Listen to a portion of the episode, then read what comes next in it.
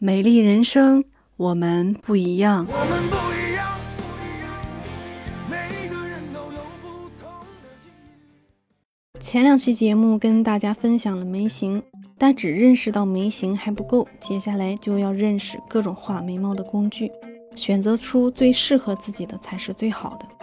第一种尖头型眉笔，适合眉毛稀疏的人群。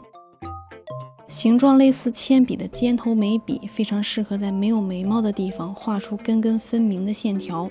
缺点是上色能力、防水防油效果普遍让人有点着急，但是对于新手来说却是一件好事儿。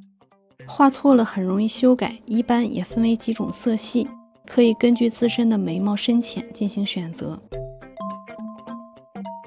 第二种圆头型眉笔。对于眉毛淡或者是眉毛浓的人，都可以选择使用圆头型眉笔。圆头型眉笔非常万能，它可以调节笔头的大小，上色也不会太浓。眉毛淡可以多画几笔，眉毛浓可以竖起来画眉毛，再用眉刷调整一下，基本上就可以画出非常自然的眉毛。第三种扁头型眉笔，比较适合断眉或者是眉毛比较少的人群。针对这两种情况，填补眉毛之间的间隙，就需要能够大面积上色、柔和的眉笔。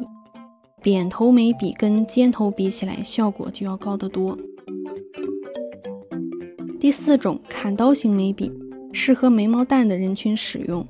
砍刀型其实跟扁头型很像，扁扁的笔锋，横着画是线，适合勾勒眉形；侧着画，覆盖的面积也大。